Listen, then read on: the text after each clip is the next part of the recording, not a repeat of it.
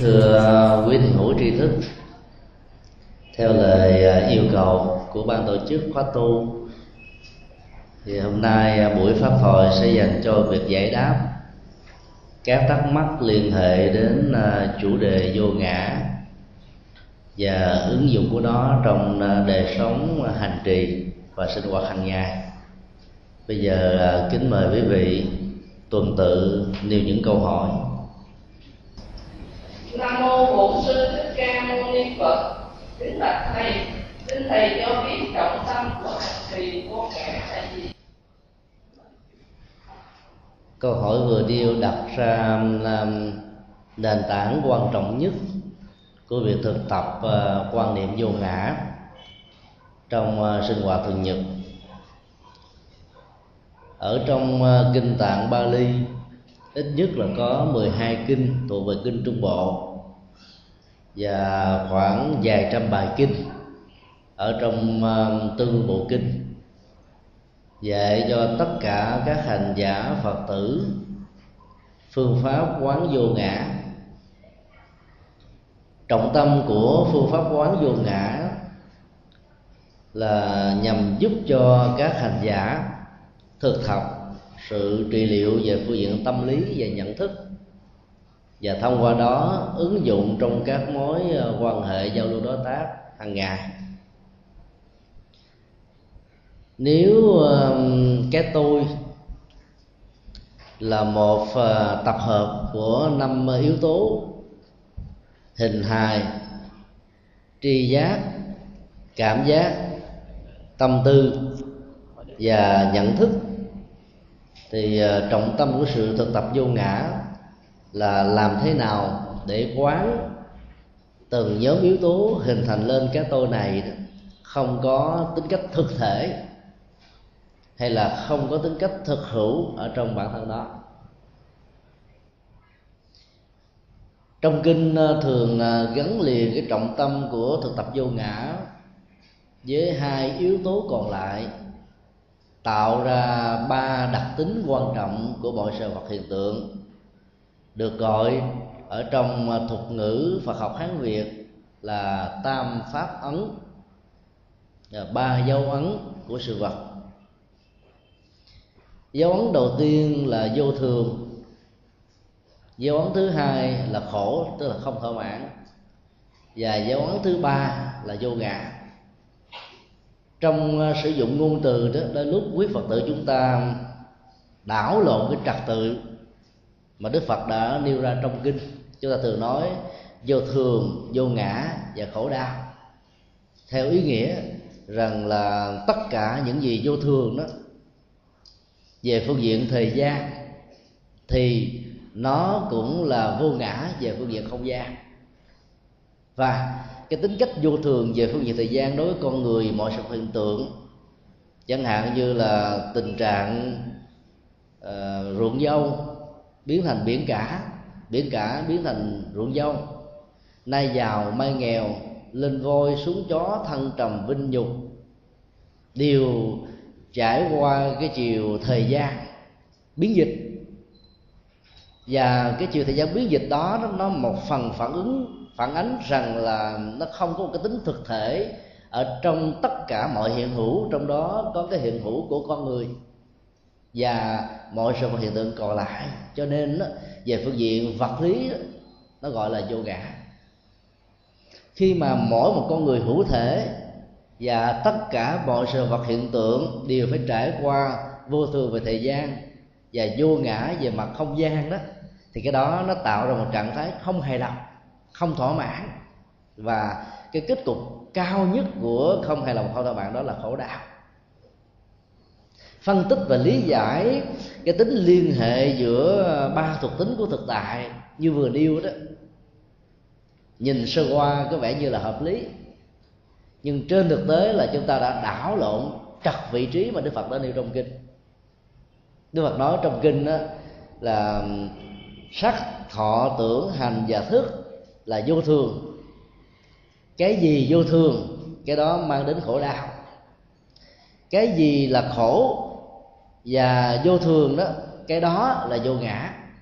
Và hành giả phải quán rằng tất cả những thứ là vô ngã phải quán sát bằng tuệ giác rằng cái này không phải của tôi, cái này không phải là tôi và cái này không phải là tự ngã của tôi đây là cái trọng tâm của phương pháp quán vô ngã ở trong kinh. Và vô ngã đó là vế thứ ba. Trong ba thuộc tính của thực tại, chứ không phải là vế thứ hai. Tại sao đức phật sắp nó vào vế thứ ba?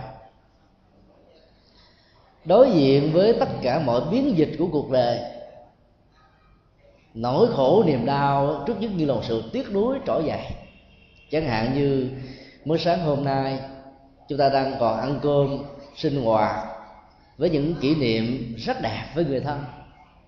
Và một tai nạn giao thông xảy ra, một người thân nào đó đó vĩnh viễn vẫy tay chào với chúng ta về phương diện sanh ly và tử biệt. Nỗi khổ niềm đau đó trỗi dậy được thể hiện qua những giọt nước mắt, sự gào thét, buồn tuổi và không muốn thừa nhận rằng cái cơn tai nạn giao thông đó đã cướp đi mạng sống của mình là một sự thật. Cho nên nó nỗi khổ niềm đau lại ngày càng gia tăng.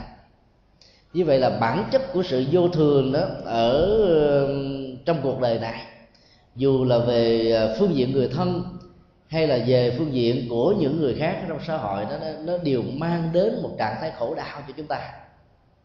Hoặc là đối với sự biến dịch của bản thân mình, bây giờ là một người đã lớn tuổi, đầu hai mấy tóc lực bất tùng tâm, muốn làm thật nhiều việc, đóng góp thật là nhiều, ấy thế bà, sức khỏe không cho phép.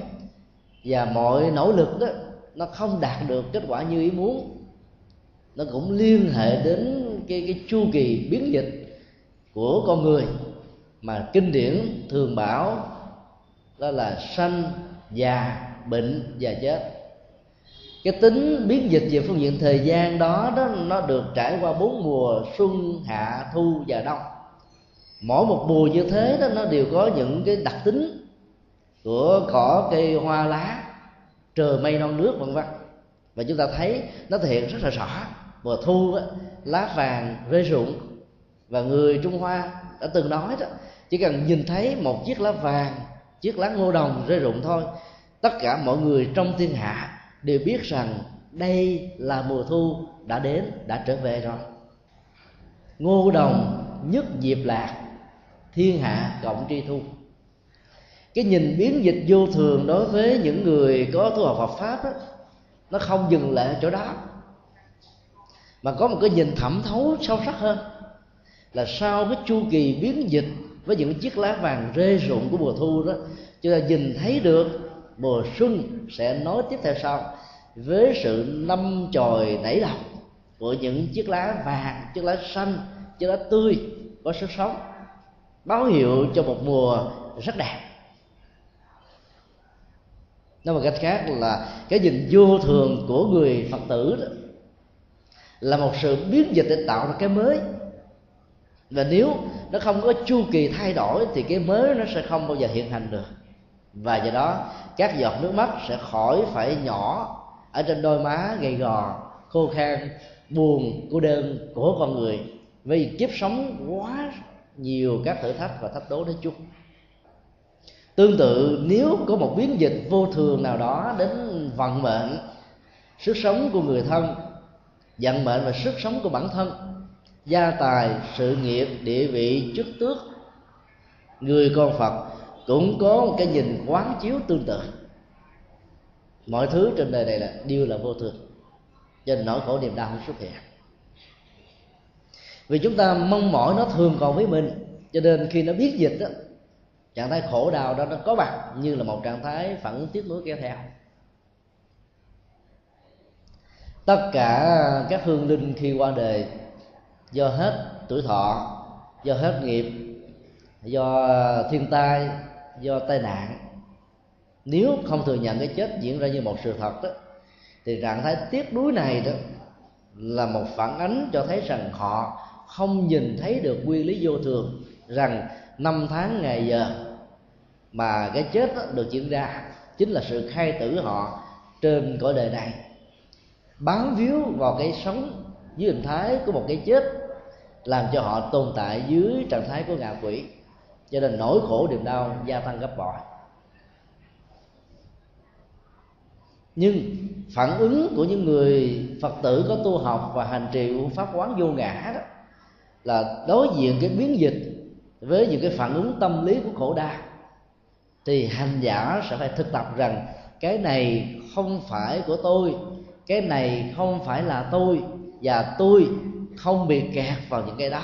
Nó, vì nó không phải là tự ngã của mình sự thực tập đó rất đơn giản nhưng rất có hiệu quả. Khi mình à, đánh đồng và đẳng thức hóa đó, cái thân thể hình hài này là tôi, thì mình đã xem cái khối vật chất là sự hiện hữu của con người. Lúc đó chúng ta rơi vào chủ nghĩa duy vật, cho rằng vật chất là gốc rễ của mọi sự vật hiện tượng. Và do đó, khi bất kỳ một cái gì biến dịch đối với cái cơ thể hình hài vật lý này đó, chúng ta khổ đau và chúng ta cảm thấy rằng mình đang bị thương tổn, mình đang bị tiêu diệt, mình đang bị thay đổi, mình không còn như là mình của trước đây nữa. Là bởi vì mình đang đẳng thức quá, cái thân thể này là tôi. Nỗi khổ niềm đau theo cái nhìn vô ngã của phật giáo đó, nó bám víu vào hoặc là hình hài, hoặc là cảm giác tri giác, tâm tư và nhận thức. Khi mình nhìn thấy được cái chất liệu vô ngã ở trên thân thể hình này này, thì lúc đó mình đã không đẳng thức hóa nó với mình. Và do đó, nỗi khổ, niềm đau sẽ bị rơi sụp và không có chỗ nào để bám víu. Dòng cảm xúc thì có hai khuynh hướng, hoặc là vui hoặc là buồn. Nếu mình đẳng thức hóa dòng cảm xúc này là tôi, và tôi chính là dòng cảm xúc đó thì mỗi khi nỗi khổ niềm đau nó đến thì chúng ta cảm thấy rằng mình chính là nạn nhân. Và tính cách nạn nhân đó đã làm cho mình cảm thấy khổ đau cùng cực. Thái độ cương điệu hóa, quan trọng hóa sẽ làm cho vấn đề trở nên ngày càng phức tạp hơn. Do đó, trong tình huống đó, chúng ta quan niệm theo cách mà đức phật đã dạy là cái này không phải là tôi. Cái cái này đó là một cái đại từ ngồi thứ nhất có thể hiểu là cái khổ đau cái bệnh tật cái già nua cái tan tóc cái sanh ly tử biệt cái không như ý. Tất cả mọi thứ diễn ra một cách phản nghịch lệ, nguyện vọng chánh đáng của mình. Cái đó không phải là tôi. Cho nên nếu sự biến về tôi có diễn ra nó, nó khống chế cái không phải là tôi chứ không phải khống chế chính mình. Và bên cạnh đó chúng ta cũng phải quan niệm cái này cũng không phải là sở hữu của tôi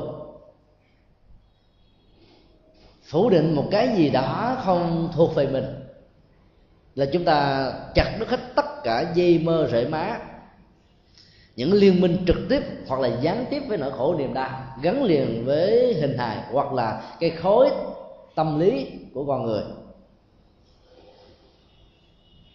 Và cái thứ ba quan trọng nhất là cái này không phải là tự ngã của tôi. Chúng ta đặt ngay trọng tâm của các vấn đề dính mắc là tự ngã của mình. Nếu mình không đẳng thức quá nỗi khổ niềm đau đó với tự ngã và tự ngã nó không liên hệ gì đến nỗi khổ niềm đau thì trạng thái và cách thức quán chiếu như thế sẽ giúp cho hành giả thoát khỏi những nỗi khổ niềm đau đang khống chế xung quanh mình. Do đó mình phải à, thực tập và sử dụng à, cái cấu trúc của ba pháp ấn đó, nó đúng với cái trình tự mà đức phật đã nêu trong kinh. Vô thường, khổ đau và vô ngã. Và cái vế thứ ba là phương pháp tu. Đứng trước cái vô thường và khổ đau đó, hành giả phải quán chiếu rằng cái này không phải là tôi, cái này không phải là sở hữu của tôi, và cái này không phải là tự ngã của tôi. Sự khác biệt giữa một hành giả phật giáo và một người bình thường là nằm ở cái vế thứ ba. Tức là thái độ của mình đối với sự biến dịch và khổ đau như thế nào? Đó là trọng tâm của sự tu tập. Xin nêu câu hỏi khác. A di đà phật, bạch thầy con đang hiện hữu và con cũng có gia đình, con cái, nhà cửa, tài sản hạnh phúc. Nếu con tu quán vô ngã, không có cái tôi, thì những thứ này có mất tiêu luôn không do vậy, con nghĩ người tại gia cần tư vô ngã để làm gì? Mà thầy hết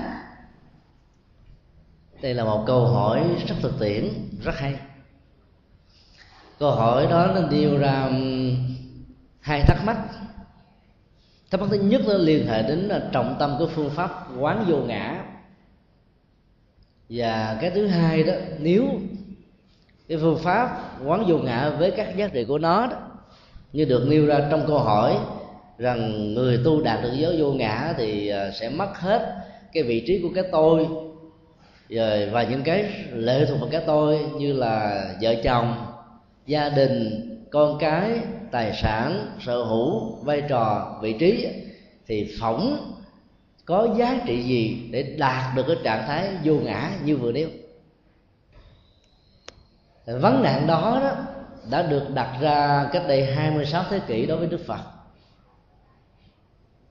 Những người đặt ra các vấn nạn này đó muốn phủ định học thuyết vô ngã của Đức Phật, không có những cái giá trị trị liệu về phương diện tâm lý và hành trì.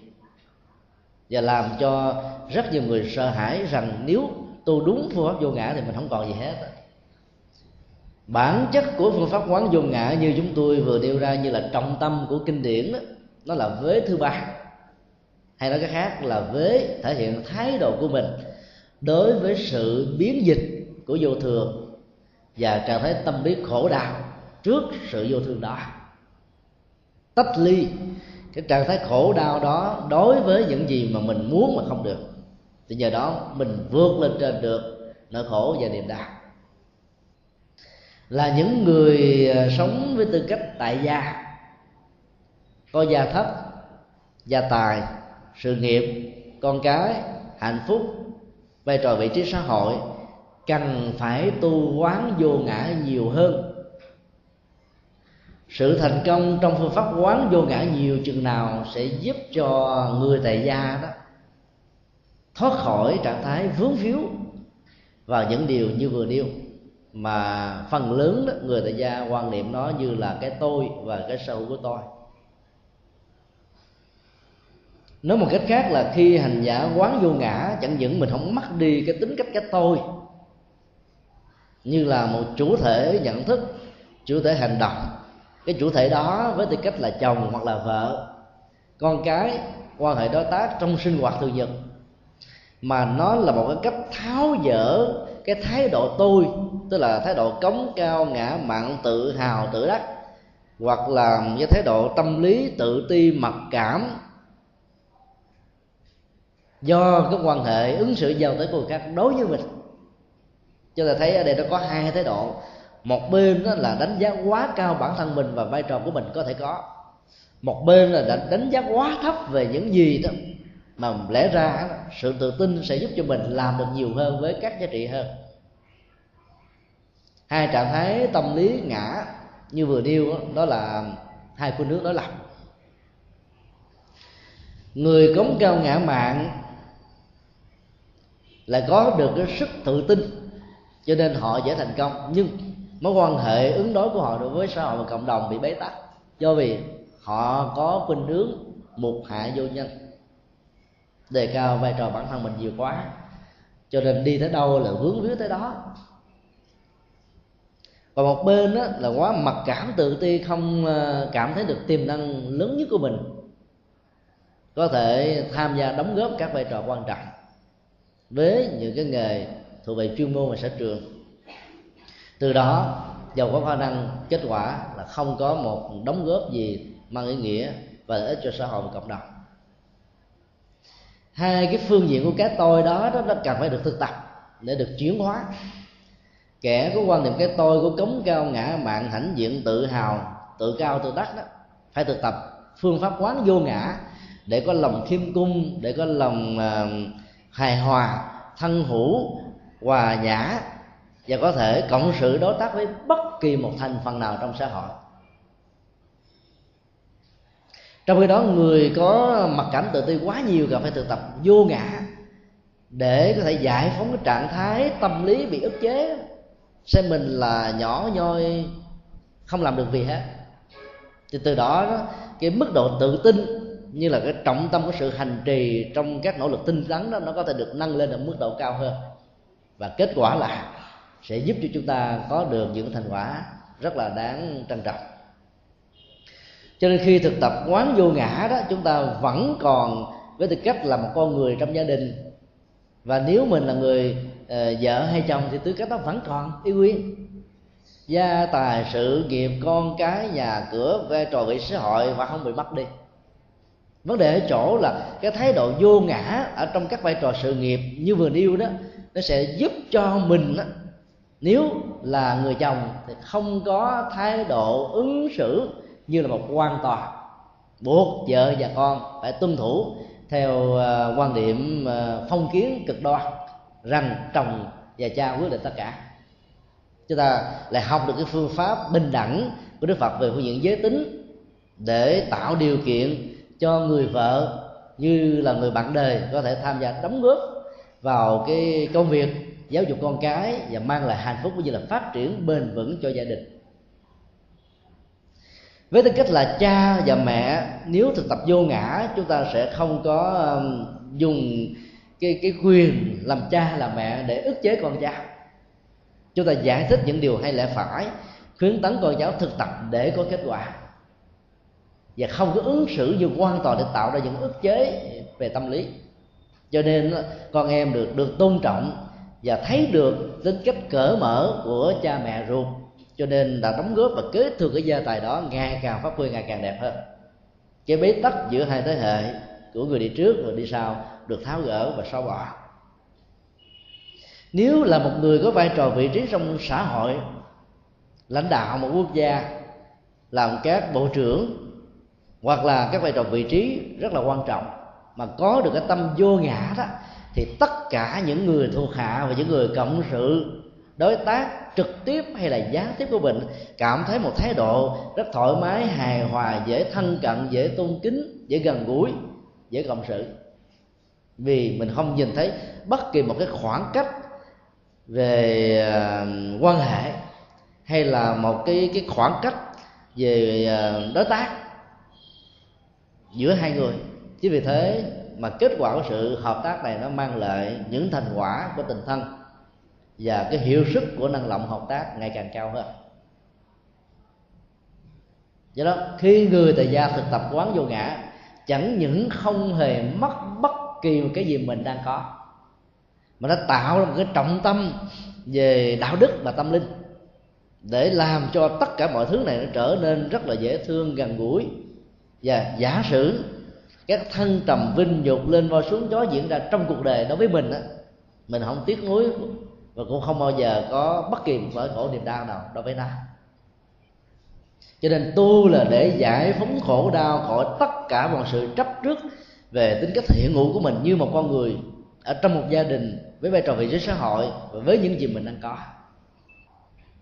Do đó các hành giả phật tử nên an tâm càng thực tập vô ngã nhiều chừng nào thì con người của mình dễ dàng tiếp thu những cái mới, học hỏi những cái hay làm mới nhận thức làm mới cảm xúc làm mới đời sống làm mới vận mệnh.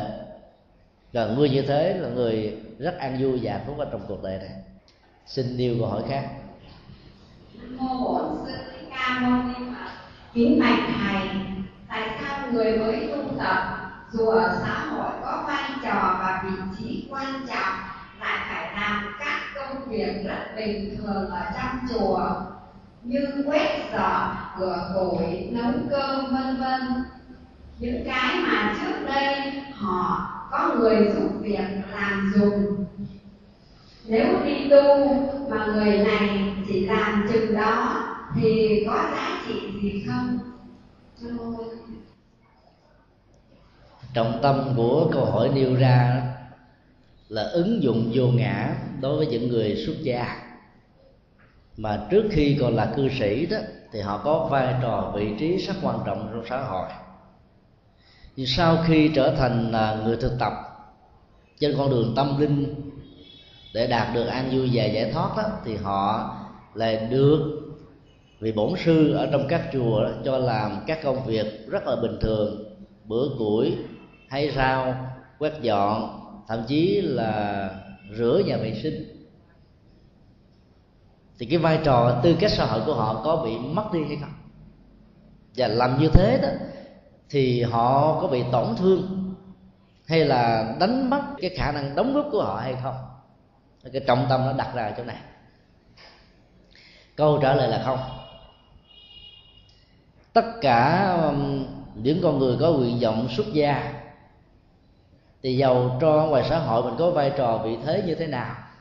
Tuổi tác có thể lớn, nhưng khi trở thành một người mới xuất gia đó, thì chúng ta được gọi là lính mới ở trong con đường tâm linh, tăng binh mà. Cái phương pháp thực tập trọng tâm của các tăng binh tâm linh, chúng tôi tạm gọi như thế, là làm thế nào để tháo dỡ cái tôi cái tôi vai trò vị trí xã hội của một người làm lớn. Cái tôi của một người có tuổi. Cái tôi của một người à, đã từng đóng góp rất nhiều cho xã hội. Cái tôi được bao nhiêu người tán dương, ca tụng. Cái tôi với tư cách làm cha làm mẹ làm anh.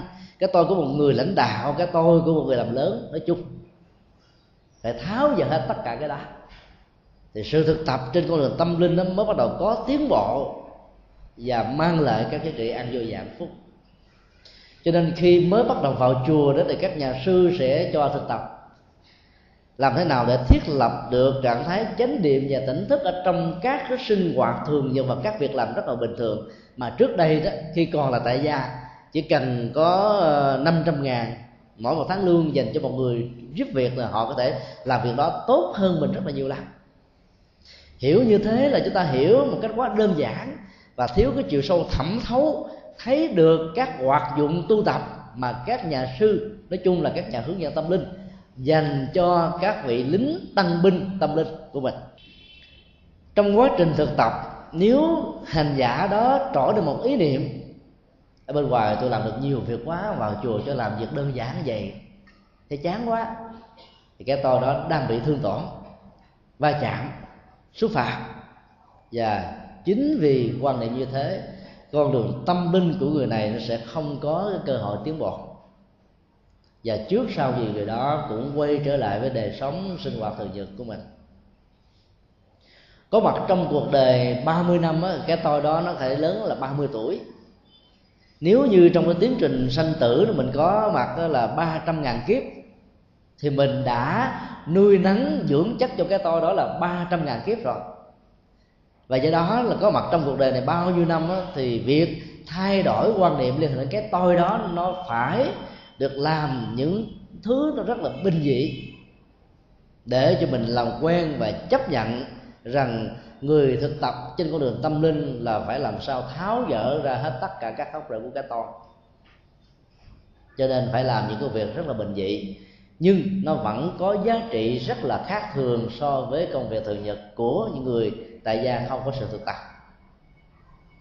Trong lúc bữa củi hái rau quét dọn, thậm chí làm nhà vệ sinh, người thực tập tâm linh này đó sẽ phải um, đọc những câu um, hành trì thường ngày được trích ở trong phẩm tình hạnh của kinh hoa nghiêm. Mỗi một cái câu uh, kệ hành trì gồm có bốn câu. Mà cái vế đầu của đó đó nó liên hệ đến ờ, việc nhìn thấy một cái sự kiện vật lý nào đó đang diễn ra. Nó gắn liền với việc hành trì của mình. Và giới thứ hai đó là nương vào cái cấu trúc của ờ, sự kiện vật lý mà mình nhìn thấy đó, liên tưởng đến cái vế tâm linh để mình có thể đạt được thông qua sự hành trì và quán chiếu. Ví dụ như là khi ờ, lau quét nhà vệ sinh thì mình thấy là cái chức năng của nhà vệ sinh là để phóng uế. Mà mỗi khi đó con người vào trong đó ra thấy nó khỏe khoắn thoải mái liền. Đưa vật thực vào trong cơ thể mà chừng năm bảy bữa mà không thoát ra được đó, chúng ta thấy là biết bao nhiêu sự trở ngại về bệnh tật. Do đó khi mình nó nó có trạng thái bức bách khống chế và chinh phục mình đó, vào trong đó ra thì tâm của mình nó được thoải mái hơn. Cho một số chùa gọi nhà vệ sinh là nhà khỏe vào trong vài ba phút ra cảm thấy khỏe khoắn về phương diện thân thể. Cái quan trọng hơn là chúng ta thấy được cái chức năng phóng thích, cấu uế. Và bản thân của nhà vệ sinh này xin làm được công việc chứa đựng nó, để cho con người nó được thoải mái về viện y học. Thì lúc đó đó, nương vào cái hoạt động cụ thể khi đang có mặt trong nhà vệ sinh, thì hành giả tâm linh nó sẽ bắt đầu quán tưởng rằng là mong cho tất cả những cấu quế về lòng tham, lòng sân, lòng si, phiền não, các phiền muộn, nỗi khổ, niềm đau, buồn phiền, bực dọc, cao có, khó chịu. Và nói chung là những cái phản ứng tâm lý tiêu cực, nó sẽ được phóng thích ra bên ngoài. Bởi vì giữ đó thân thể và tâm của chúng ta sẽ bị câu uế. Do đó, nếu không có cái vế thứ nhất là cái vế của sự kiện, sự vật cụ thể trước mắt, thì cái vế thứ hai về chiều sâu tâm linh nó sẽ khó có thể được thành tựu. Và hành giả Phật giáo thực tập là làm thế nào quán tưởng và đạt được cái vế thứ hai này. Cho nên, khi mà mình hiểu được và hành trì được như thế đó, chúng ta thấy là việc bữa buổi quét gọn, làm công quả trong chùa không còn là chuyện bình thường nữa, mà là cái chuyện thực tập tâm linh. Nó có giá trị rất lớn cho chúng ta.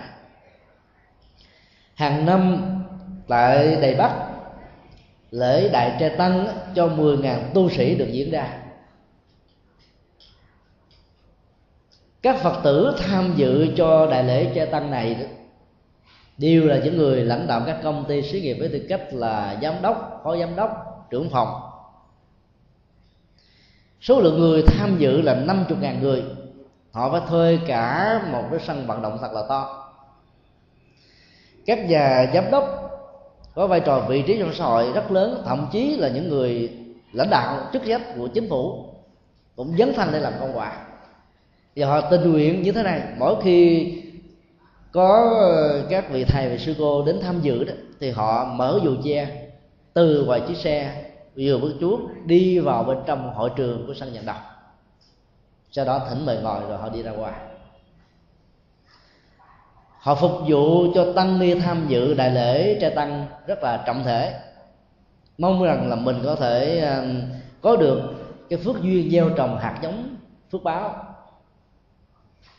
Nếu họ nghĩ rằng là tôi là người có vai trò vị trí xã hội, tôi đâu có cần phải làm những công việc phục vụ như thế này thì việc cúng dường đó, nó chỉ có phước của cái việc cúng, nhưng mà nó là không có cái phước của lòng tôn kính.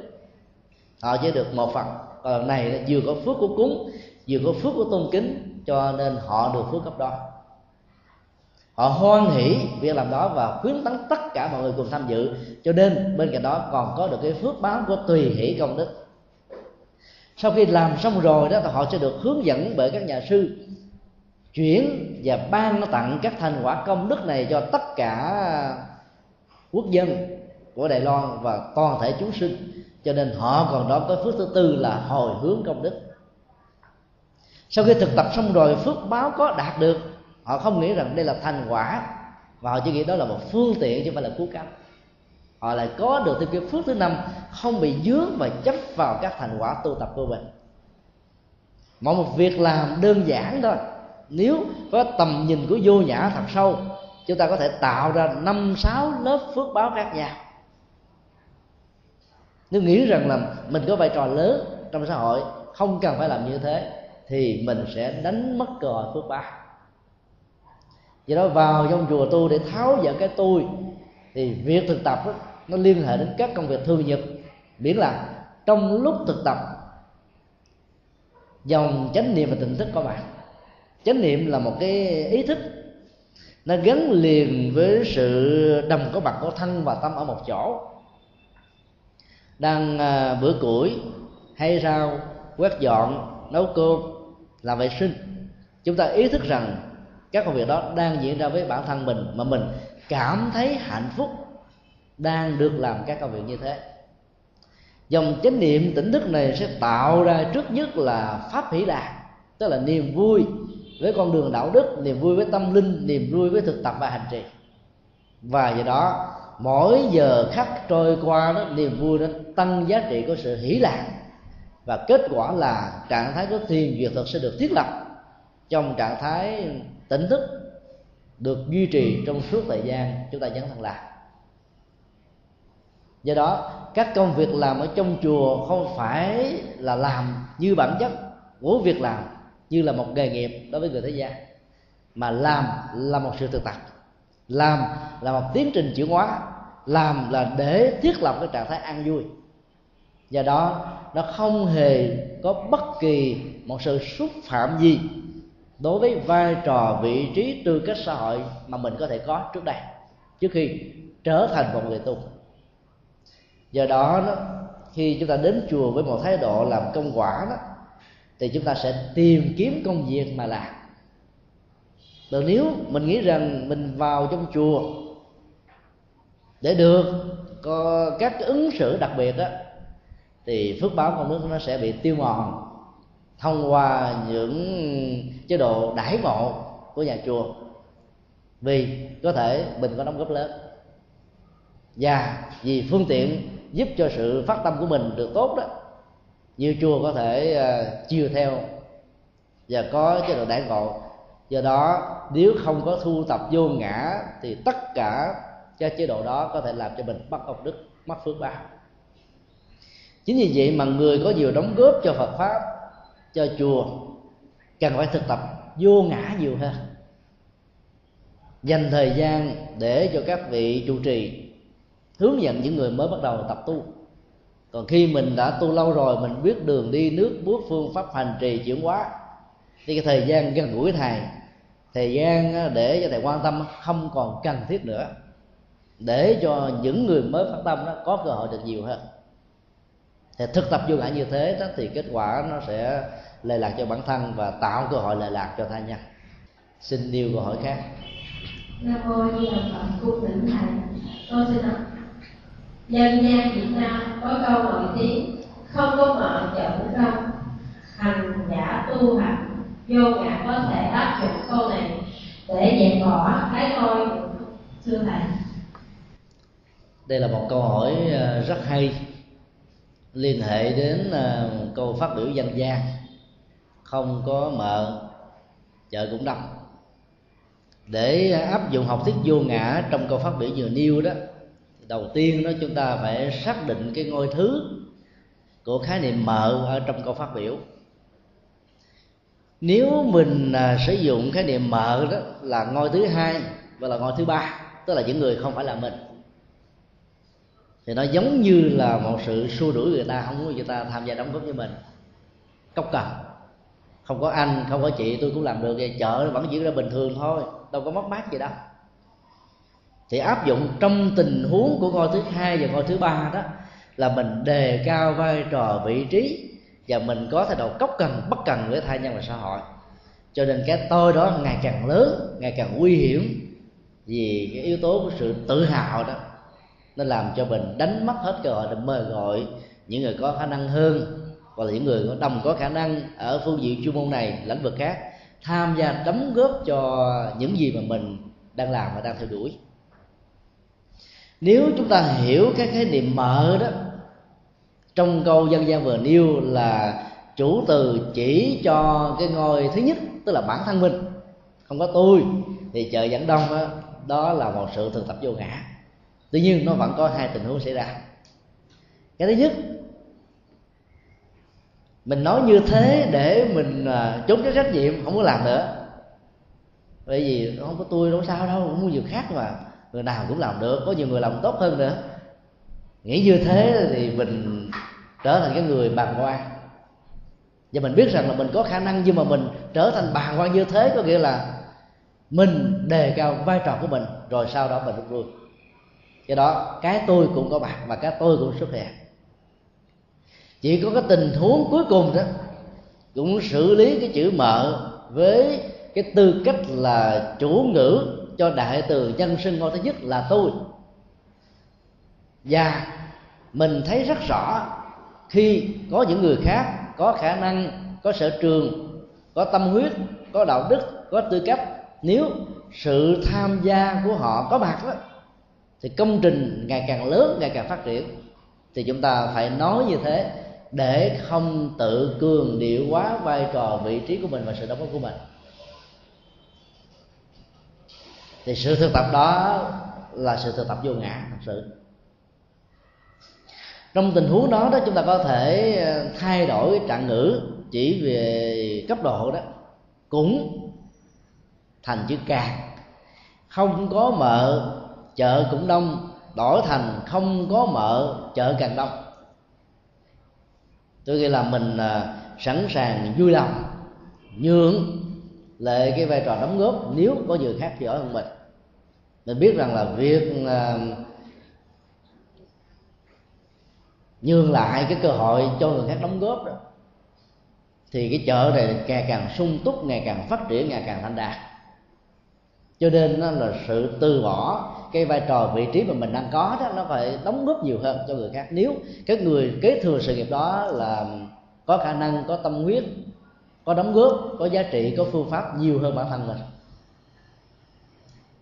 Đây là cái quan niệm sử dụng vô ngã để mời gọi nhân tài cho quê hương, cho dân tộc, cho bất kỳ công việc nào mà mình đang dấn thân với vai trò trọng tâm. Nếu tất cả những người cầm cân nảy mực của quốc gia, của công ty, của xí nghiệp hay của bất kỳ một tổ chức chính phủ hay phi chính phủ hoặc là tổ chức tôn giáo. Ứng dụng được cái góc độ thứ ba như vừa nêu của vô ngã thì chúng tôi tin chắc rằng là trong cái tổ chức và cơ quan đó, nó ngày càng có nhiều nhân tài hơn. Để cái việc đóng góp đó nó mở ra cái phương hướng với nhiều giá trị hơn thành quả ngày càng lớn hơn.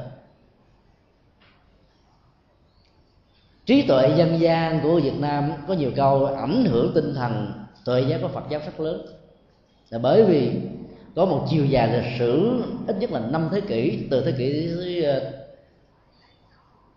thứ ờ, 10 cho đến gần thế kỷ thứ 15 Phật giáo đã trở thành quốc giáo triết lý của đạo Phật đã len lỏi và ảnh hưởng đến truyền thống văn hóa và triết học của người Việt Nam. Cho nên các câu ca dao tục ngữ, thỉnh thoảng nó phản ánh được tự giác đó. Và chúng ta nên mạnh dạn sử dụng tự giác này một cách có nghệ thuật và phương pháp thì nó sẽ đóng góp rất nhiều cho mình, cho cộng đồng, cho xã hội nói chung. Cho nên đối với câu không có mợ chợ cũng đông đó, chúng ta sử dụng cái nghĩa thứ ba để mời gọi nhiều người hơn. Và mình sẵn sàng nhường lại cái vai trò đó cho những người xứng đáng hơn. Thì có như thế đó thì sự tiến hóa nó sẽ dẫn đến tiến trình đó phát triển bền vững của một công trình mà trước đây do vì mình đứng lâu quá, ngồi lâu quá cho đó có thể làm trở ngại và cản trở cho sự đóng góp của những người khác. Thì thực tập như thế thì chúng tôi tin chắc rằng là cái giá trị và thành quả của nó sẽ rất là lớn. Xin nêu câu hỏi khác. Bổn sư thích ca mâu ni phật kính bạch thầy xin thầy đã dạy cho chúng con hiểu trong tác giả tâm kinh có câu chiếu kiến của bổn dây không ờ, nhất thiết khẩu ác. Như vậy theo lời kinh phật dạy có phải khổ đau có mặt là do con người nhìn thấy có đau hay không? Xin thầy giảng dạy cho chúng con biết cảm ơn thầy. Cái vế quan trọng nhất ở trong câu hỏi đó là một trích đoạn ở trong uh, bát nhã tâm kinh. Kinh tinh hoa tuệ giác. Câu đó có thể dịch nôm na như thế này à, nếu chúng ta sử dụng uh, tuệ giác quán chiếu về uh, vô ngã đối với bản thân và mọi sự vật hiện tượng trong cuộc đời này đó chúng ta sẽ có được cái cơ hội vượt qua hết tất cả mọi nỗi khổ niềm đau. Bản thân của câu hỏi đặt ừ, theo cách phản vấn như vậy, có phải rằng là sự có mặt của nỗi khổ niềm đau là do vì con người thấy có năm uẩn, tức là thấy có cái ngã, thông qua năm yếu tố được hình thành lên con người hay không? Rất hay. Để trả lời cho vế thứ hai đó, chúng ta ừ, thử phân tích cái vế thứ nhất phương pháp quan trọng nhất trong bát nhã tâm kinh vượt qua nỗi khổ niềm đau là dùng tuệ giác. Nhìn thấy rằng cái gọi là cái tôi đó chỉ là một tổ hợp của hình hài, cảm giác, tri giác, tâm tư và nhận thức. Nhìn nhận như thế đó, chỉ cần học Phật pháp một buổi là có thể thực tập được. Nhưng tại sao trong cuộc đời này vẫn còn có rất nhiều phật tử đối diện với nỗi khổ niềm đau mà chưa vượt qua được? Như vậy là bản chất của sự hiểu biết đó nó, nó có giá trị gì về việc giải phóng nỗi khổ niềm đau? Hay là bản chất của sự thực tập và thẩm thấu sống với nó thì nỗi khổ niềm đau mới được vượt qua? Dựa vào tư tưởng và tinh thần Phật giáo đó thì kiến thức về vô ngã là bước đi ban đầu và cần thiết không thể thiếu để giải phóng được nỗi khổ niềm đau sự thực nghiệm đó là có một cái vai trò quyết định và dứt điểm. Tức là phải thực tập thực tế, chứ không phải chỉ có hiểu biết suông. Thực tập thực tế như thế nào? Nghĩa là mỗi khi bất kỳ một nỗi khổ niềm đau nào nó thương tổn đến hình hài, chẳng hạn, như là những chứng bệnh nan y, ung thư, giai đoạn cuối, và đối diện với cái chết chỉ còn là vấn đề thời gian chúng ta nghĩ rằng là thân thể này không phải là cái tôi cho nên các chứng bệnh nan y và khổ đau hành hạ nhức nhói đó đó, là không có lý do gì để khống chế bốn yếu tố còn lại của tổ hợp gọi là cái tôi cảm giác, tri giác, tâm tư và nhận thức. Chúng ta phải thực tập liền. Lúc đầu chưa quen, chưa có kết quả, nhưng làm chừng vài ba tiếng đồng hồ, vài ba ngày, kết quả bắt đầu có. Mặc dù nỗi đau vật lý thông qua một chứng bệnh nó vẫn tồn tại như là một sự thật và thách đố. Nhưng nếu cho ta quán tưởng rằng nó không phải về cái tôi và các cái nỗi khổ niềm đau đó không nên là kẻ thừa tự của cái tôi đó thì nỗi khổ niềm đau này nó sẽ vẫy tay chào được giải phóng được thoát ra khỏi dòng cảm xúc và sự sống của chúng ta. Phải thực tập như thế đó, thì nỗi khổ niềm đau sẽ ngày càng được chuyển hóa mà không hề có bất kỳ một cái ờ, cưỡng lực nào áp đặt lên nó bản chất của sự vận dụng cưỡng lực ở trong sự quán chiếu đó ờ, lúc đầu đó có thể tạo ra tiến trình của chỉ, tức là trạng thái tĩnh lặng của tâm dễ dàng.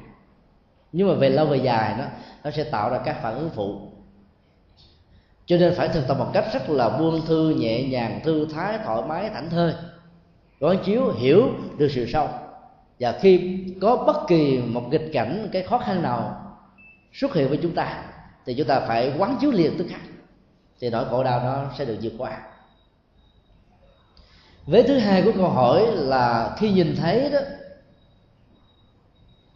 cái được gọi là tôi chính là cái thường hằng bất biến đó, nó sẽ dẫn đến khổ đau.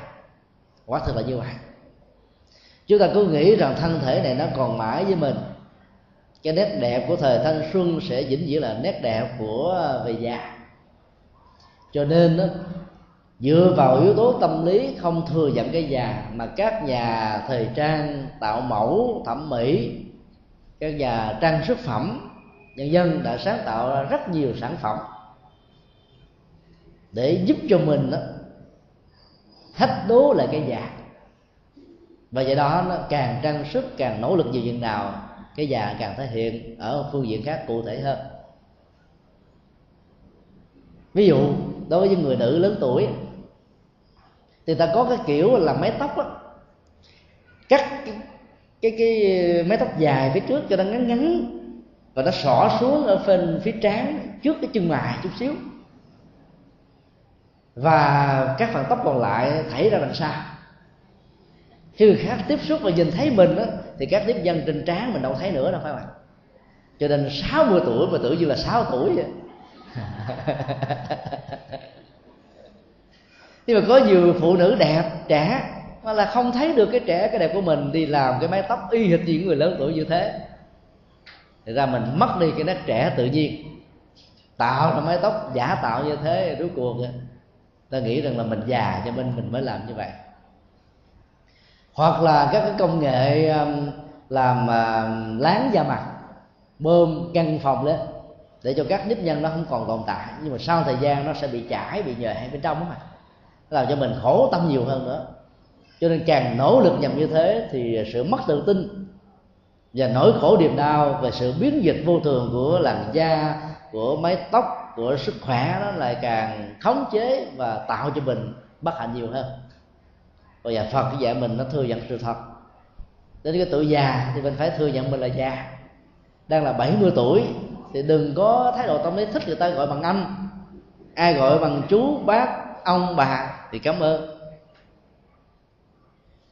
Thế là mình đang thừa nhận cái già như là một diễn tiến rất là tất yếu của tiến trình nhân quả đối với cơ thể. Thì do đó mình không có cảm thấy tiếc nuối cái thời đã qua. Mỗi một cái giai đoạn đó con người có vai trò để đóng góp. Tuổi thanh xuân đó, dấn thân xã hội hết mình. Ở tuổi lớn đó, thận trọng vì kinh nghiệm còn cái tuổi về hưu đó thì mình buông để tạo cơ hội cho lớp trẻ ngày càng thăng tiến nhiều hơn. Thì do đó mình không có bất kỳ một cái cái sức ép tâm lý nào đối với bản thân. Và do đó, đối với diện với cái già, người hành giả vô ngã sẽ không có những nỗi buồn, cô đơn, chán nản, thất vọng. Đây là một cái sự thực tập rất là cần thiết và nếu mà mình không thừa nhận điều đó thì mình sẽ bị khổ đau, khống chế hoài thôi. Do đó thấy thân thể này nó vĩnh viễn mãi mãi là của tôi, thì cái khổ đau nó có mặt ở trong kinh tương ưng đức phật nói đó, nếu như người nào đó có quan niệm đi ngược là cái diễn tiến biến gì của thời gian, và muốn mình trẻ mãi không già, sống hoài không chết, thì người đó đang bị tử thần của khổ đau khống chế. Đối diện với cái đó, người đó không sẵn sàng chấp nhận và kết quả là nếu có một uh, thiên tai hay một tai nạn đột xuất diễn ra thì người đó sẽ rơi vào trạng thái ngạ quỷ vì họ không chấp nhận cái chết như là một sự thật. Còn thấy rõ cái tiến trình sanh già bệnh chết xuân hạ thu đông đối với con người và đối với vũ trụ thế giới là là sanh trụ dị diệt thì chắc chắn rằng là các biến dịch đó đó nó không có thể khống chế dòng cảm xúc và hạnh phúc của chúng ta do đó các hành giả phật tử cần phải thực tập và thuộc lòng bát nhã tâm kinh nhất là cái vế đầu tiên và quan trọng này. Muốn vượt qua hết tất cả mọi nỗi khổ niềm đau của vật lý của cảm xúc của tri giác của tưởng tượng của nhận thức thì cần phải thực tập phương pháp quán vô ngã. Ở cái vế cuối cùng của bài bát nhã tâm kinh đó, có một câu chơi chữ mà đức phật sử dụng rất hay. Thị đại thần chú thị đại minh chú thị vô thượng chú thị vô đẳng đẳng chú cái phương pháp quán tuệ giác vô ngã như thế có thể được hiểu như là một đại thần chú, đại minh chú, vô thượng chú. Chứ không phải là cái câu thần chú án đi bất di hồng hay là bất kỳ một câu thần chú nào. Tuệ giác vô ngã có giá trị phép màu như là một thần chú. Là bởi vì nó tống khứ, chuyển hóa, vượt qua được tất cả mọi nỗi khổ niềm đau.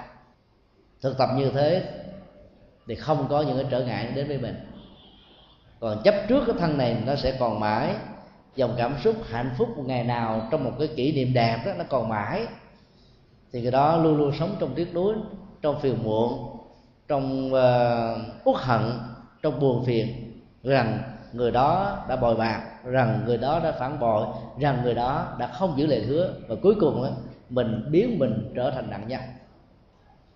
Cho nên phải nhìn thấy được cái tính cách biến dịch ở trong hình hài cảm xúc, tri giác, tưởng tượng, nhận thức thì mình mới dễ dàng thừa nhận các sự thật đang diễn ra xung quanh mình trong giờ phút hiện tại này để làm chủ lấy vận mệnh và bản thân. Thì nỗi khổ niềm đau sẽ tan biến. Xin nêu câu hỏi khác. Nam mô bổn sư thích ca mâu ni phật. Xin thầy nêu ví dụ ứng dụng vô ngã trong trị liệu bệnh lâm sàng để giúp cho người bệnh có thể vượt qua được cơn đau đớn về thể xác câu hỏi đó um, gắn liền với ờ, sự ờ, trị liệu lâm sàng đối với một người đang đau nằm bệnh và những nhức nhối trên cơ thể có thể làm cho người đó mất đi trạng thái chánh niệm trong sự thực tập vô ngã. Thì việc ứng dụng trị liệu lâm sàng về vô ngã đó sẽ được thực tập như thế nào? Ở ờ, trong kinh Trung Bộ, bài kinh 143 có nêu ra một cái câu chuyện có thật. Là đại trưởng giả cấp cô độc. Một người đã phát tâm cúng dường cho tam bảo rất nhiều. Và là một tấm gương của lòng từ bi và sự dấn thân nhập thế. San sẻ bớt nỗi khổ niềm đau của cộng đồng và những người bất hạnh nói chung. Lâm vào chứng bệnh nan y ở giai đoạn cuối trước khi qua đời. Chứng bệnh của ông đã làm cho ông đau nhất vô cùng và tất cả các vị lương y giỏi nhất đã được mời, thuốc thang đã không còn có tác dụng. Khi nghe được tin đó thì đức phật đã biểu phái ngài sáu đề phất và tôn giả a nan đến để hỏi thăm.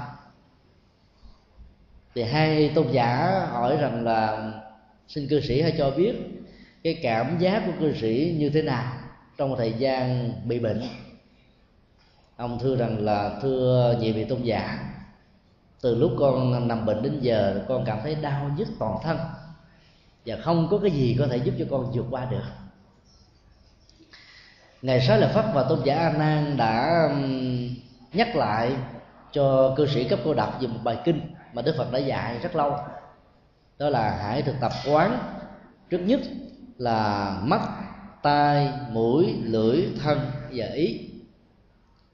Sau đó là sáu loại nhận thức của con mắt của ờ, tai của mũi, của thân, của ý, tức là sáu căn và sáu thức đó. không có một yếu tố nào là của tôi, là tôi là từ ngữ của tôi và cái được gọi là tôi của tôi, từ ngữ của tôi không lệ thuộc, không liên hệ, không dướng díu gì đối với sáu căn và sáu thức như vừa nêu bài thực tập thứ ba, các hành, các tôn giả yêu cầu cư sĩ cấp cô độc, đó là hãy quán sắc thọ, tưởng hành thức này không phải là tôi và tôi cũng không hề bị kẹt vào bất cứ cái gì. Liên hệ đến chúng cư sĩ à, cấp cô độc đã thực tập trong vòng 15 phút. Lúc đó, ông đã đạt được cái trạng thái hỷ lạc ở trên cơ thể. Và những đau nhức của chứng bệnh nan y này đó, mặc dù nó đang có, đang tồn tại, nhưng nó không khống chế được dòng cảm xúc, nhận thức và tưởng tượng của ông ông mừng quá đến độ xa nước mắt.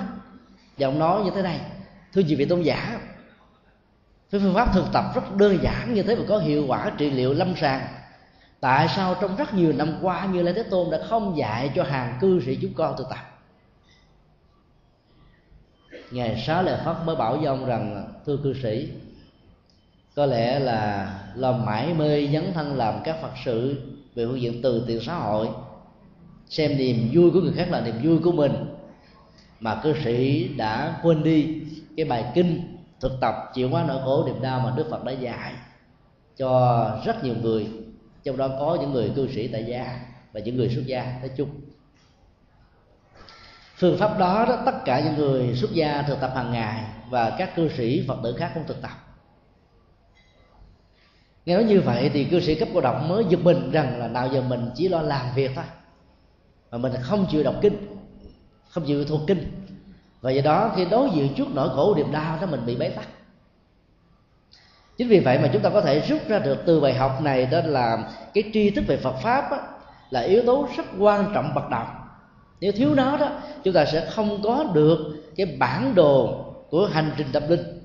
Vậy đó sự bước đi từng bước ở trên cuộc đời trong sự hành trì nó có lúc nó không có kết quả cái tri thức về phương pháp thành trì nó giống như là to thuốc phải uống đúng theo sự hướng dẫn của lương y và bác sĩ. Lần này cư sĩ cấp cao độc vì mãi mê dấn thân quá mà quên đi sự thực tập. Trên nền tảng là không nghe được bài kinh, hoặc có thể có nghe nhưng mà không bằng tâm. Cho nên quên đi trong những cái biến cố diễn ra trong cuộc đời của mình. Nên kết quả nó không có kết quả thật sự chỉ có thể xuất hiện khi mà sự thực tập được bắt đầu được diễn ra. Hàng ngày hàng giờ hàng giây và hàng phút. Tại sao phương pháp quán vô ngã ở trong ờ, sáu giác quan, sáu thức và năm uẩn lại có thể mang đến một kết quả là làm cho mình giải phóng được nỗi khổ, niềm đau trên vật lý và cảm xúc của mình? Chúng ta thấy là trong sự quán tưởng này nó có một cái tiến trình thay thế được diễn ra một cách rất là tự nhiên nhẹ nhàng và thư thái. Khi một cơn đau nào đó đối với chứng bệnh ung thư hay là những chứng bệnh ờ, trên cơ thể nó khống chế mình, ý thức mình bám víu vào nó, và càng nghĩ, càng tưởng, càng để ý đó, và được người thân chăm sóc dỗ về, lo lắng nhiều chừng nào, thì nỗi đau đó nó có khuynh hướng gia tăng, tỷ lệ thuận, tăng dần đều từ cấp số cộng đến cấp số nhân khi chúng ta có được những người ta hiểu được Phật pháp không hỗ trợ, không có giúp đỡ chúng ta bằng cách là tạo cái cảm xúc cương điệu về nỗi đau thì chúng ta mới có thể vượt qua nó một cách dễ dàng. Ví dụ là người thân của một người nào đó đang nằm bệnh, chúng ta biết rằng người đó sợ cái chết và không chấp nhận cái chết. Do đó, cái sự thực tập đầu tiên của những người phật tử là làm thế nào để giải phóng sự sợ hãi về già và chết giải phóng được nỗi sợ hãi đó thì già chết giàu có đó. Nó không còn là nỗi đe dọa hay là khống chế chúng ta. Về phương diện nhận thức và cảm xúc. Cho nên phải làm sao nhắc nhở người thân, mẹ, cha, ông và bà, ráng thực tập lời Phật dạy. Chú con xin nhắc nhở ba cho mẹ nghe một lời kinh.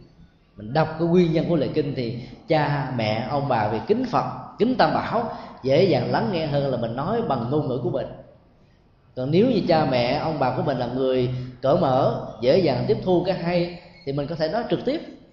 Để cho kết quả của sự tác động tích cực này có ờ, hiệu ứng trị liệu tốt đó, trong tình huống lâm sàng, thì chúng ta phải chọn ra cái người nào có thiện cảm nhất với người đang bị bệnh. Thì lời nói người đó mới gây ra cái phản ứng tâm lý dễ chịu. Cho ta phải chọn đúng người. Mình mình đã yêu cầu cái người mà cái người đang nằm bệnh là ghét vô cùng, thấy mặt người đó là khó ưa rồi thì lời hay lẽ phải kinh điển đưa vô cái nào, người đó sẽ phủ định mà không chấp nhận. Sau khi tôn giả xá lợi phất và a nan trở về tương trình lại cho đức phật nghe sự hướng dẫn thực tập phương pháp quán vô ngã trong à, sáu giác quan, sáu thức và năm uẩn đó, thì cư sĩ cấp cô độc đã qua đời và tái sanh về cảnh trời chúng ta thấy là sự ra đi trong cái tình huống quán vô ngã và có được cái hỷ lạc trong giờ phút cuối đó, rất là quan trọng. Và là có ý nghĩa quyết định đến tiến trình tái sanh trong một cảnh giới rất là an lành và thư thái về sau này. Cái tâm lý của ờ, các cấp đọc độc nếu tái sanh ra một người mới thì ông sẽ vô ý trước già, bệnh và chết. Là bởi vì đã đưa thực tập an nhiên tự tại, thoải mái lắm. Có nhiều người phật tử tiếc nuối. Sự sống khi thấy người thân của mình mất ngủ đêm đến sáng rồi trở thành người thiên cổ khóc lóc quá trời. Ôi trời ơi gia đình con bất hạnh quá thầy ơi. Mẹ con mới ngủ giờ qua đời luôn rồi lẽ ra mình phải mừng nhé. Qua đời không có đau đớn gì không có một tai nạn gì không có gì hết trơn. Như vậy là cái cận tử nghiệp đó là một cận tử nghiệp tốt. Chúng ta không nên uh, tiếc nuối sự sống để tạo ra trạng thái khó xử về cảm xúc của những người ra đi sự quyến luyến của người thân quyến thuộc với những tiếng la khóc kêu, than thở và muốn người đó ở mãi với mình, làm cho người đó bệnh rịnh và mỗi một giọt nước mắt sẽ trở thành một sợi dây xích. Chúng ta nên nhớ điều đó. Cái gì sẽ phải diễn ra? Hãy để cho nó diễn ra. Cái gì đã trôi qua, đừng tiếc nuối và hãy xem nó như là một sự thật. Nhìn được như thế là chúng ta hiểu được vô thường nhìn được như thế là chúng ta hiểu được vô ngã và sự thực tập đó nó sẽ mang được cái giá trị trị liệu lâm sàng cho người thân của mình rất là nhiều. Cho nên mỗi khi mà mình bị bệnh, bị đau thì nhớ thực tập như ngài cấp cô độc, được thực tập dưới sự hướng dẫn của ngài xá lợi phát dạ đang để tạo ra một tiến trình thay thế về cảm xúc, ý thức không để ý về nỗi đau thì nỗi đau đó được tan biến. Sự có mặt của đó cũng như không, nó bị vô hiệu quá chẳng hạn như nãy giờ quý vị đang lắng tâm nghe sự chia sẻ pháp thoại của chúng tôi liên hệ đến vô thường vô ngã. Ở phía trước chùa ẩn quan con đường sư và hạnh xe vẫn chạy ngang qua. Tiếng nói của người vẫn xuất hiện nhưng mà mình vẫn không nghe. Thì sự không nghe đó đã làm cho tất cả sự hữu của độ ồn và ô nhiễm môi trường ở phía trước đó nó không tác động đến mình. Làm thế nào để mình uh, duy trì những cái cảm giác tích cực những trạng thái tích cực đó, thì tất cả những cái tiêu cực của nỗi khổ, niềm đau đối với cơ thể vật lý này nó không, khống chế và ảnh hưởng mình được. Người thực tập đạt được cái trạng thái an lạc là nhờ thực tập này. Nhưng rất đơn giản, có làm mà có kết quả. Như ờ, cấp cơ động chỉ trong vòng 15 phút kết quả đến liền. Chúng tôi dành à, thời gian còn lại cho hai câu hỏi trên bàn trong kinh kim cương có nói rằng, vô ngã, vô nhân vệ sinh, thầy giải đáp, không có người nói, không có người nghe. Thì vị giảng sư đang nói, đang dạy, và tất cả các hội chúng đang nghe là cái gì? Không người nói, không người nghe, mới là, mới nói là vô ngã và vô nhân có phải đúng như vậy hay không? Câu hỏi này à, liên hệ đến à, tính lắc léo của việc ứng dụng lời kinh Phật dạy trong sinh hoạt thường nhật. Ở trong uh, bát nhã kim cang đó rồi đủ là năng đoạn kim cang bát nhã ba la mật. Có dạy chúng ta về phương pháp quán là vô ngã vô nhân vô chúng sinh vô thọ giả. Vô ngã như quý vị đã biết rồi. Tức là không có tính cách thực thể không có sự, sự thường tại bất biến ở trong cái được gọi là tôi với tư cách là tổ hợp của hình hài thân ờ, cảm giác tri giác tâm tư và nhận thức. Vô nhân đó, tức là không có tha nhân. Theo cái nghĩa là vì nó vô ngã thì người đó chỉ là một tổ hợp được hình thành với cái chu kỳ của, của sự sống sanh lão bệnh tử thôi. Chúng sanh đó là đối tượng rộng hơn bao gồm tất cả các loại có tình thức và tất cả các loại không có tình thức, như là cỏ, cây, hoa, lá, trời, mây, non, nước, thế giới, sơn, hà, đại địa này. Thế giới vật chất nói chung đều là vô ngã. Vô thọ giả, cái điểm này hơi khó hiểu. Thọ giả là mạng sống, tức là tiến trình sự sống để tạo ra một hiện hữu ở trong con người, ở trong tất cả các loài động vật và ở trong tất cả mọi sự vật. Giàu là thế giới của thảo mộc vô tình ngã nhân chúng sanh và thọ giả. Quan niệm đó nó tạo ra sự ách tắc ở trong các mối quan hệ, giao lưu, ứng xử và đối tác. Vấn đề của câu hỏi đặt ra đó, nếu mình thực tập được cái phương pháp quán vô ngã trong bốn cái đối tượng như vừa nêu, thì cái người đang nói ở trên giảng đường và tất cả quân chúng đang nghe này đó, có phải là người nói và người nghe? Nếu thừa nhận có đối tượng nói và đối tượng đang nghe thì đang bị chấp vào ngã nhân chúng sanh và thọ giả. Chúng tôi xin ờ, mở một hoạt đơn nhỏ. Ở trong các bản dịch chữ hán đó chúng ta thấy là ngã tướng nhân tướng chúng sanh tướng thọ giả tướng. Đó là chữ tướng. Chữ tướng trong chữ hán đó, bên đây là bộ mộc bên tay trái bên tay phải là chữ mục tức là con mắt. Con mắt nhìn thấy cái hình thù của một cái cây thì nó gọi là tướng trạng nhưng ở trong tiếng bằng ờ, Sanskrit đó, nó là sanya. Sanya đó dịch nghĩa sát đó là tưởng. Và trong chữ hán đó ngoài chữ tướng bên trái là bộ mộc bên phải là chữ mục đó, thì dưới hai cái bộ này nó còn có chữ tâm. Sự tưởng tượng thông qua con mắt liên hệ đến cái cảnh vật cụ thể đây là cái cây nó tạo ra tiến trình của nhận thức và chấp trước. Cho nên đó, là trong chữ hán thỉnh thoảng người ta bỏ chữ tâm. Nhưng phải đọc trong tình huống là chữ tưởng chứ không phải là chữ tướng người trung hoa mặc dù không dùng chữ tâm dưới chữ tướng nhưng họ vẫn hiểu đúng đây là tưởng. Còn người việt nam đó, khi phiên âm mà không để ý và không biết về cái gốc rác chính của từ đức là sanya trong tình huống này, sẽ thay đổi chữ tướng từ chữ tưởng thành chữ tướng, nó dẫn đến tiến trình hành trì sai như vậy là người hành trì vô ngã trong trường hợp này là phải quán, tưởng đây là quán chiếu. Làm thế nào nó không có cái tướng nhân tướng ngã chúng sanh và thọ giả? Chứ không phải là phủ định cái tính cách hiện hữu của nhân ngã chúng sanh và thọ giả.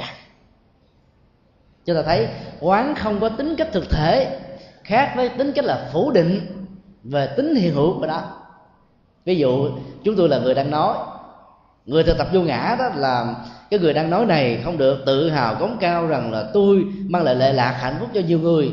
Tôi có sáng kiến, tôi giảng hay, vân vân. Thì người đó được gọi là cái người ngã đang nói với tính cách là vô ngã. Về vì nội dung, và như thế thì nó phù hợp hoàn toàn với lời kinh Phật dạy rằng là trong 49 năm thuyết pháp Như là chưa từng nói một lời lời nào. Cái đó không phải là cái cái tính cách chạy trốn trách nhiệm về lời nói của mình, phát ngôn của mình mà không tạo ra tính cách cống cao, ngã mạn, tự hào, tự đắc và chủ nghĩa công thần thông qua những gì có giá trị tích cực mà mình đóng góp cho xã hội và cộng đồng. Tức là cái người đang nói phải thực tập như thế để không nghĩ rằng là những người đang nghe là học trò của mình, còn mình là là người thầy. Thì người quan niệm vậy là mặc dầu vẫn đang có cái cái chủ thể đang nói, nhưng cái vô ngã của chủ thể này làm cho người đó vẫn khiêm hạ, khiêm cung. Còn người đang nghe đó nếu hiểu được là không có cái tướng nhân là tướng của mình hay là tướng chúng sanh thì không vì thế mà mình đó là trở thành cái người không nghe không thấy không ngửi không biết gì hết. Nghe thấy người biết hết tất cả nhưng mà không chấp trước. Cái nào hay á, thì giữ vào trong tâm đem ứng dụng biến thành máu huyết và sự sống hơi thở. Và nụ cười. Còn cái gì mà thấy nó không hợp đó thì nghe tay trái bỏ qua tay phải cho nên về nhà bình an vô sự đó là cái thức quán vô ngã trong tiến trình nghe pháp. Giữa người nói và người nghe. Do đó đó cái sự thực tập đó, nó nằm ở chỗ là không phải là phủ định mà nó là thể hiện cái tính cách khiêm cung.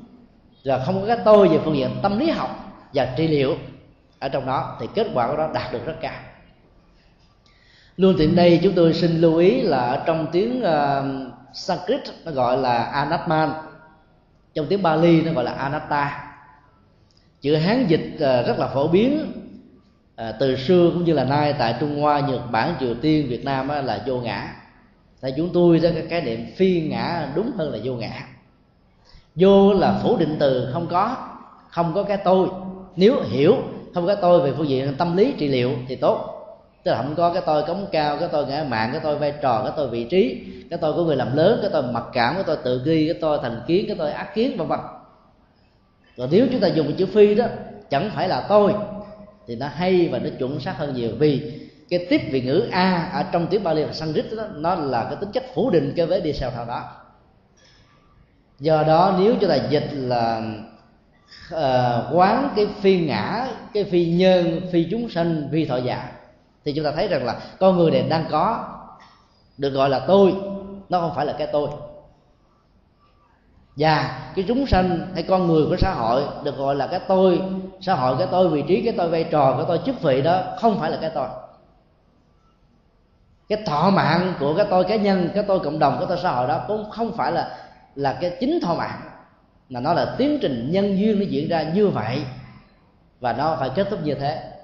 Thì chúng ta sẽ không hề có bất kỳ một sự vướng víu nào ở trong quan niệm này. Và do đó sự tự tập dẫn đến sự thành công rất là dễ dàng